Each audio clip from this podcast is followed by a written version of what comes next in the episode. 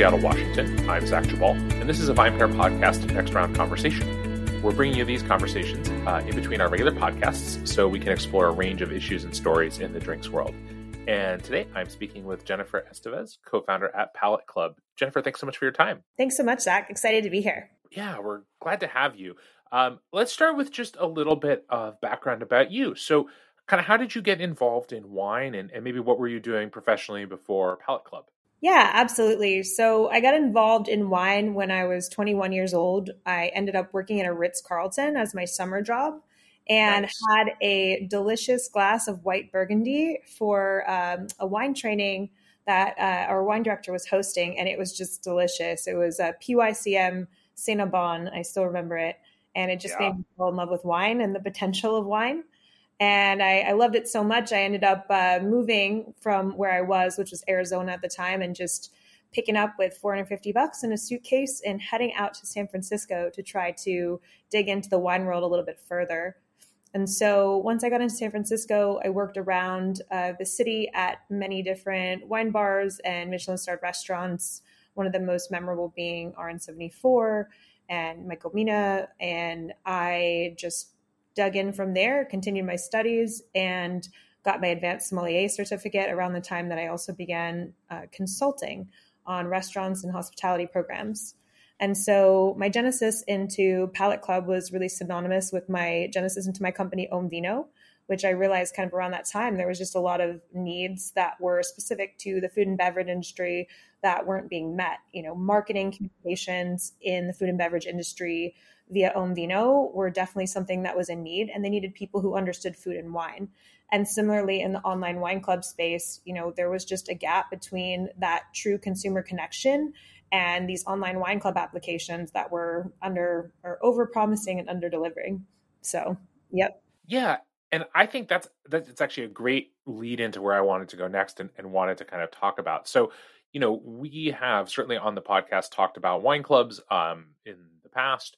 I was, you know, anyone who is like likes wine and is on social media gets lots of ads um, for them. And I, I, think one thing that was interesting to me, um, it is interesting to talk about, is with some of those other clubs, you see claims about, oh, you know, we'll match you with the perfect wines, and um, you know, leave everything to us. So, so let's start first of all with like, how does Palate Club work, and and how does the the sort of matching component of it um, work from a from the sort of customer standpoint? Great question. So, with a lot of these other wine clubs, they try to either do one of two things. They try to define the consumer profile and they try to define the wine profile. And there's really no online wine clubs out there besides Palate Club that I'm aware of that are doing both and have the data to back it up. So, what makes Palate Club really special is it was created by wine professionals along with professional data scientists. And so what we essentially did was we created a custom algorithm and IP where we could input up to 200 scent and taste characteristics about each bottle of wine into the back end of Palate Club. So the wine profiles are very detailed, and we put a lot of time and thought into what characteristics of the wine matter for the consumer palate. And so then the consumer portion of the experience is very easy. They rate things on a scale of one to five. And so we just put time into analyzing the data that came up and understanding, you know, what trends were occurring in these different um, in these different patterns that we were seeing, so we could more accurately adjust the algorithm to really deliver a satisfying consumer experience, just as if a sommelier was, you know, selecting these wines for these people. And we also create great wines, um, and we source great wines for Palate Club, which I think between those two things is the really big differentiator between us and our competition.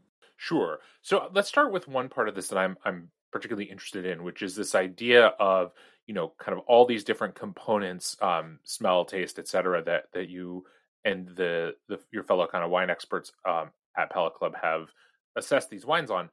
When you first started out, how did you kind of figure out or decide? Okay, a wine might have all these different characteristics, but but inherently some of them are going to be more important or more sort of determinative of whether someone likes a wine or not. How did you kind of figure out which ones really mattered?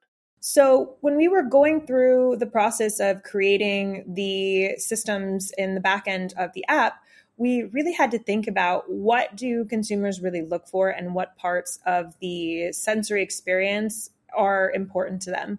And so when we're looking at things, you know, it's not as important in the wine, for example, if you get a note of blackberry, right? We do put that in as a descriptor, but where does that factor into the overall relevance of this bottle profile? It's definitely lower on the list of priorities, right? But things such as complexity, acid, alcohol, tannin, structural components of the wine that every wine has are higher priority in terms of determining what people really want and what people really are paying attention to. And often, why we feel that Palate Club is so relevant. People don't understand what these really important integral components mean. I had in so many times when I worked in a restaurant as a sommelier, people come up to me and they'd say, "I want um, a sweet dry wine," and I'd be like, "Okay, so we understand that those two things do not work together, but you know, how can we figure out what you want? So we try to figure out and fill in around that, you know, as sommeliers, and now from a data perspective, what these people really want based on kind of these ratings. And again, the things that all wines have, tactile sensations and like objective qualities such as um, you know, alcohol, acid, tannin, structure, all those things are relevant.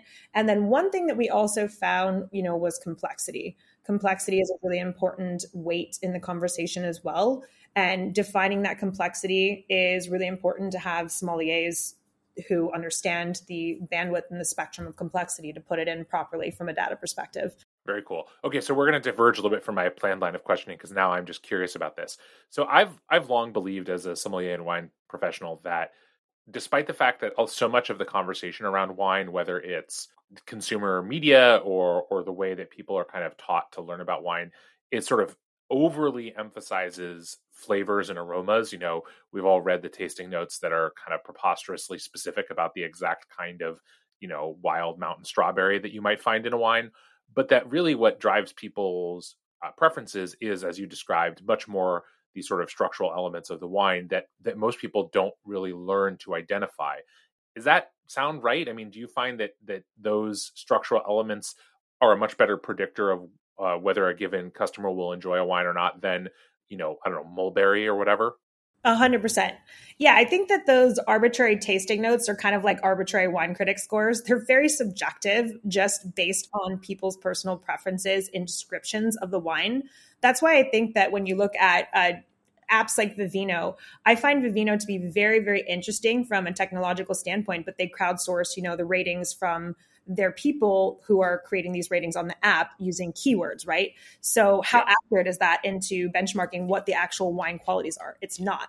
And so, you know, when you're looking at things that are really important to the wine, again, the objective qualities such as acid, alcohol, tannin, and um, sweetness uh, are very important along with the main characteristics. So we we basically created different um, overarching categories that we also found uh, were very important that were not just you know subject or not just objective characteristics. So if the wine was more dominant towards you know earthy characteristics, we could basically tell that by a percentage rating when we rate the wines, right? And so that would be something we'd gravitate to, gravitate towards people who have earthy palates. And so, for example, when I'm talking about earth, you know, let's say this wine has like mushroom, umami, savory, meaty characteristics, and those are some of the primary dominating descriptors, right?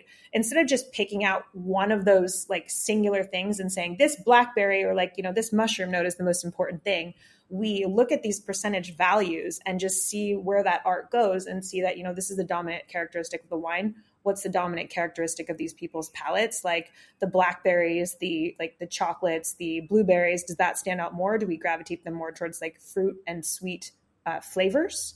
Not tactile sensations. And that's kind of how we clump all of these these different um, profiles. But it's just creating these generalities between sense and taste that create different subcategories and then also using those objective characteristics like that are inarguably there for every wine does that make sense it does yeah i mean not being a data scientist it only kind of makes sense but but but the wine part of it makes sense to me so i want to i want to ask a couple of more questions um sort of along these lines and then maybe we'll talk about some other elements of the of palate club so cool. I, I know we spoke um prior to this about um uh, you know a little bit of uh, of the program as well. And one thing that you mentioned then that I that stuck with me is this idea that you know sort of through data, the data that you collect from your customers, you can sort of start to see that there are these kind of clusters of wine drinkers that have sort of similar tastes. And I was hoping you could kind of talk a little bit about maybe how many of those kind of categories there are and, and are they kind of roughly equal in size or is there like one big you know kind of category and a bunch of sort of subcategories like how does that how do you see the wine drinking public breaking out yeah, we've divided it into eight main categories. And then people can also take a look at their detailed profiles and see kind of what characteristics come up from a percentage standpoint and what those characteristics mean in the app. So the general categories are kind of a better way, like we give them fun names, like the Sicilian and the Sexy Beast, and you know we we give people these just categories to think of themselves in terms of their wine palates in, but we also give them more context to what it means. Like if you go in the app, you can click on all of these different um, different descriptors and tactile sensations and ask, what does this mean? You know, what does it mean that I like medium plus acid? How is that relevant? And what wines does this correlate to? And we'll have just like some Q and A there. Uh, I went in the app myself in the early days of Palate Club and wrote in just different descriptors and you know we've revised them many times over but just to answer the the other part of your question there's not really a trend that's the thing that people really get stuck on. You know i think often they don't know what they like and why and people's taste is so diverse. We're often so much more open to different types of wine than we think and it's really individually based on you know what people's preferences are that they may not even understand. You know the, world of wine is so vast. Yeah. Well and that's a fascinating point i think that that i'm curious to hear more about. So you know one thing that i think um, you know you and i probably have both experienced in our time working the floors of restaurants is you go to a table and you kind of get a sense a little bit for maybe what they've liked to drink in the past and you have to make a bit of a decision as a sommelier or a person recommending the wine. Do i want to kind of be like oh you like you know napa cab? Um, that's what you've said to me? Great here are the seven napa cabs i have. You know which one is you know in your price range? Or or maybe I'll talk a little bit about them and we'll differentiate. Or you kind of have to make the decision hey I'm going to try and see if I can't open something for you that you might not be familiar with you know maybe it's a different um, cabernet from a different part of the world or a different variety entirely or whatever right? And part of the you know the sort of hard to define skill of a good sommelier is a knowing when and where to make those kinds of suggestions versus when to just sort of say let's get you what you we know you like and b kind of the you know actual accuracy of those suggestions that go outside of someone's existing um, sort of flavor profile so how does palate club balance giving people more of what they've already shown they liked versus potentially kind of allowing them to explore something that might be a little less familiar yeah, absolutely. So that's something that I definitely think we tried to create, and we've had really great feedback from our current customers on it. What we have is a randomization option. And so the randomization option isn't totally random. We're not just throwing bottles out there and in your club shipments hoping they stick. It basically creates deviations from your profile, right? So like each time when we have a deviation, it'll be like, okay, so these people like XYZ. So now let's try wines that have like let's say they like, you know, earthy, high acid, like structured wines, right? So let's say they are just Barolo lovers. So now what can we think about that ties into similar characteristics as Barolo and at least a few of these categories? Okay, maybe we're going to try like some Dolcetto or like, you know, maybe we're going to try something like just structurally like similar but like it's from a different region. Like whatever it is, we'll tie onto, we'll latch onto just a few of those characteristics and then the system auto generates recommendations based on that. Like, you know, for example, you like Napa Cabernet maybe you're going to love some aglianico you know whatever it is just something fun and unique from a different area but that has similar structural and taste profiles um, whatever it is it, it can get more or less similar to what your profile is like based on the level of randomization you select. So that's an option in the yeah that's an option in the order um, section when you're going to your checkout. And then as far as so let's sort of switch things up and talk about kind of sourcing of wine. So i know you mentioned um, at the beginning that you know part of the obviously the the you know the technology is a big part of this and having the ability to offer you know sort of quality suggestions is is good but at the same time you also have to have quality wine so kind of how how have you connected with um, you know suppliers producers etc., and, and kind of what does the catalog of wines such as it is look like Yeah, absolutely. For Palate Club, we have traveled literally all over the world and just met with producers from different countries to try to find really unique selections. And we work with small distributors, et cetera, here in the States. And we just try to find wines that are unique and offer value at a diversity of price points. We favor sustainable and organic artisan wines whenever possible, biodynamic as well. And that's really something that we just don't want to compromise. So many of these clubs just source bulk juice and put a label on it. And it's just not offering quality. Their user retention is lower because of that. And so that's something that we've done from the beginning. And it was really fun and a pleasure to do. You know, like I traveled to Australia, France, Italy, Germany, all these places and I'm trying to think where else. Um, Australia, I said. there was just so many wonderful places. Oh, South South America, South and uh, and uh, South Africa as well. So I basically, with you know one of the other co-founders of Palate Club, we traveled everywhere just to to find these different producers, to build these relationships, and to just champion what Wine Fresh should really be about, which is connection and quality product. And so that's connection and quality product, not just in the wines, but also, you know, for the consumers. So it's really important for us to deliver, deliver that whole um, full circle experience.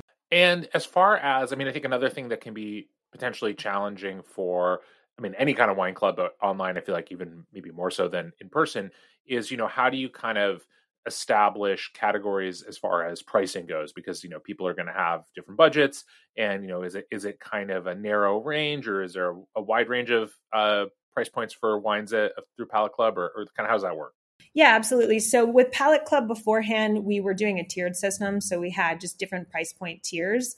And we're moving away from that. And that is just launching. Essentially, people can just set what their budget is and how many wines they like to get. And then we'll generate wines that are appropriate within that category for their shipment and with their taste in mind. So it's really customizable and it's really flexible. And again, as much as humanly possible, we want this to be a human experience delivered via an app. We want it to be customized. We want it to be hospitable. We don't want you to have to call, you know, five different numbers to cancel your subscription. And we want you to get wine that you want. And that's really what we've tried to do with those different features. Gotcha. And so um, I know you mentioned this at the beginning, and, and I'm curious also, you know, you mentioned that uh, one of the ways in which, or the main way in which Palate Club kind of generates a profile for someone is that um, a subscriber you know rates wines that they've received on a one to five scale and then you obviously kind of look at that feedback and and look at kind of patterns in there. A how did that how does that start for someone? Because obviously you know with zero wines they're they're picking blind. And b kind of how long does it take before you feel like you get an accurate picture of an individual person's uh, preferences? So with people who are coming on board via the tasting kit we have a blind tasting kit that we start people off with with four half bottles either red or white and we use those bottles, they're all very contrastingly different. We use them kind of like bookends for defining your palate, like defining the spectrum, the high low end of all these different qualities uh, that need to be considered when thinking about what a person's palate gravitates towards. And so that is the best way to do it and the fastest way to get a really accurate palate screenshot um, and just palate profile built out. And the palate profile continues to change and refine itself over time the more and more wine you drink. So it's really fun. You get to unlock different secrets about your palate in the app as you go. But then if people come on through the quiz option, we have a regular quiz and then a connoisseur quiz, which we're developing. And essentially, with these quizzes, you know, again, there was just a missing ingredient for many of these other companies when they're tying in these quizzes to the wines that they have in their selection. You know, I took a quiz the other day where I was just testing it out. You know, I'm always looking at the competitive set, right? Sure. I took this quiz and I was just checking boxes like, yes, I like chocolate. Yes, I like coffee, whatever, and wondering if it ties into anything factual. I did not select anything that was overly sweet, that was overly, you know, like fruity. And somehow at the end of this quiz, I got Moscato d'Asti and like sparkling Riesling. I was very confused. And so with our quiz, you know, we have a quiz. We do think that the general palate, um, the, the general blind tasting is more accurate. But with the quiz, we tie in the questions that we ask about the foods and the ingredients and the things that we have in there to actual data points. So, you know, if I'm asking you if you like dark chocolate, like bitter dark chocolate, that means for me that you probably like tannin and more astringent, bigger wines. So it's just something that, again, it has to be correlated to more of a data point rather than just a consumer preference when consumers don't really know. I hope that answers your question. Well, and like kind of how how many of these data points do you need before you get kind of the right, a, a relatively accurate portrait of the consumer? It really depends because it depends kind of on how the data points cluster. It okay. just depends on, you know, it, it's good when you're taking in data points to get like 10 or 12 at least that are outstanding important data points but it's really subjective just kind of based on what the user's profile gravitate towards. And it's harder to benchmark that with the quiz itself again but with the profile when you're building it from the wine perspective you just need to taste four wines for it to start generating a really accurate profile. Excellent. Well jennifer this has been super interesting. Um, for people who are interested what's the where do they go to find out more? You can go to www.palateclub.com nice and simple. Excellent. Well, thank you so much for your time. Really appreciate it. Uh, learn a little more about this, and um, uh, look forward to uh, seeing as the you know data evolves further. Uh, it's always interesting. You know, we at VinePair are obviously super fascinated by data and and how we can learn about ourselves and each other through it. So it's cool to see that people are doing that in the wine club space as well. Yeah. Thank you. Thanks so much for listening to the VinePair podcast. If you love this show as much as we love making it, then please leave us a rating or review on iTunes, Spotify, Stitcher, or wherever it is you get your podcasts. It really helps everyone else discover the show. Now for the credits. VinePair is produced and recorded in New York City and Seattle, Washington by myself and Zach Geballe, who does all the editing and loves to get the credit. Also, I would love to give a special shout out to my VinePair co founder, Josh Malin, for helping make all this possible, and also to Keith Beavers, VinePair Tastings Director, who is additionally a producer on this show. I also want to, of course, thank every other member of the VinePair team who are instrumental in all of the ideas that go into making this show every week. Thanks so much for listening, and we'll see you again.